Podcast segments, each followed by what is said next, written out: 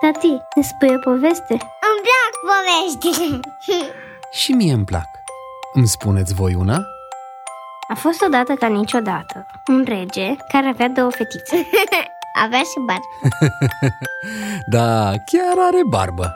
Și e un rege bun care vă spune o poveste chiar acum.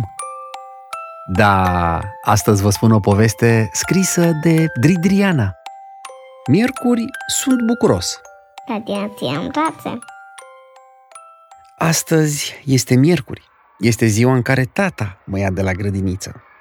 Îl aștept cu nerăbdare.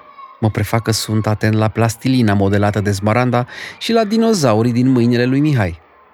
Mă prefac că petele de acoarelă de pe mâneca dreaptă sunt interesante. De fapt, eu pândesc momentul în care apare tata. El deschide ușa încet și odată ce doamna l-a zărit, intră hotărât și spune Bună ziua! În momentul acela, eu țâșnesc de la locul meu cu gândul să-i sar în brațe. Dar să știți că nu o fac. Nu imediat. Pentru că mai am de aranjat un alta înainte de plecare. O carte, un scaun, scot pe furiș limba la Mihai și zâmbesc și mai pe furiș către Smaranda. Acum sunt gata. Mă precipit spre cuierul de la intrare și încep să mă îmbrac. Tata vrea să mă ajute, dar nu prea se descurcă. Poate pentru că vorbește cu doamna în același timp. Îmi îndeasă căciula în cap și îmi zgârie fruntea cu eticheta, apoi îmi încheie nasturii hainei, alandala. Doamna îi povestește cum mi-am vărsat acoarelele pe mânecă. Tata izbucnește în râs. Profit de această clipă de neatenție pentru a smulge căciula din cap și am deschia haina. Abia când ieșim afară, îi sar tatei în brațe. Pe drumul spre casă molfăi un covric cu mac, în timp ce tata vorbește la telefon. Pentru el nu s-a încheiat ziua de serviciu, chiar dacă a plecat de la atelier. Nenea Fănel îl sună mereu miercurea, că nu prea se descurcă singur cu clienții. Cu șlefuirea lemnului, în schimb, se descurcă de minune. În casă este frig. Ne descălțăm și tata se apucă să aprindă focul în soba din bucătărie. Nu prea iese. Tușește de la fumul fără foc și zice ceva de lemnele ude.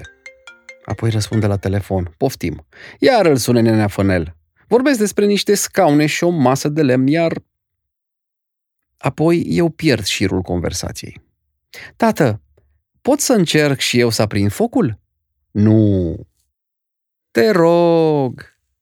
Neafănele, ți-am spus doar că domnul Petre vrea și o bibliotecă din lemn de cireș. Nu știu ce să fac. Hârtia din sobă ars toată, iar lemnele au rămas încremenite, înegrite de fum. Cotrobăi în lada de lângă sobă, iau un ziar și îl mototolesc. Tot în ladă mai găsesc niște surcele. Îmi imaginez că sunt un indian din America și construiesc un cort. Wigwau, îi zice. Știu de la doamnă. Îl construiesc în sobă cu migală. Sunt concentrat și am cenușă pe mâini. Domnul cu chibritul este la dispoziția dumneavoastră. Apare tata lângă mine. O fi bun cortul ăsta de ceva? Îl întreb eu neîncrezător. Ia să vedem. Tata scăpără un chibrit și o flacără timidă își face loc printre surcelele din sobă. Închid portița metalică și ascult. Prin ea răzbat zgomotele unui foc care începe să troznească. Am reușit. Tata lasă telefonul deoparte și îmi propune să jucăm un nu te supăra, frate. Nu i-am spus-o încă, dar îl iubesc tare mult. Tati, să știi că eu nu vreau să dorm. Dar tu ce vrei să faci? Să ascult o poveste. Bine, vă mai spun o poveste.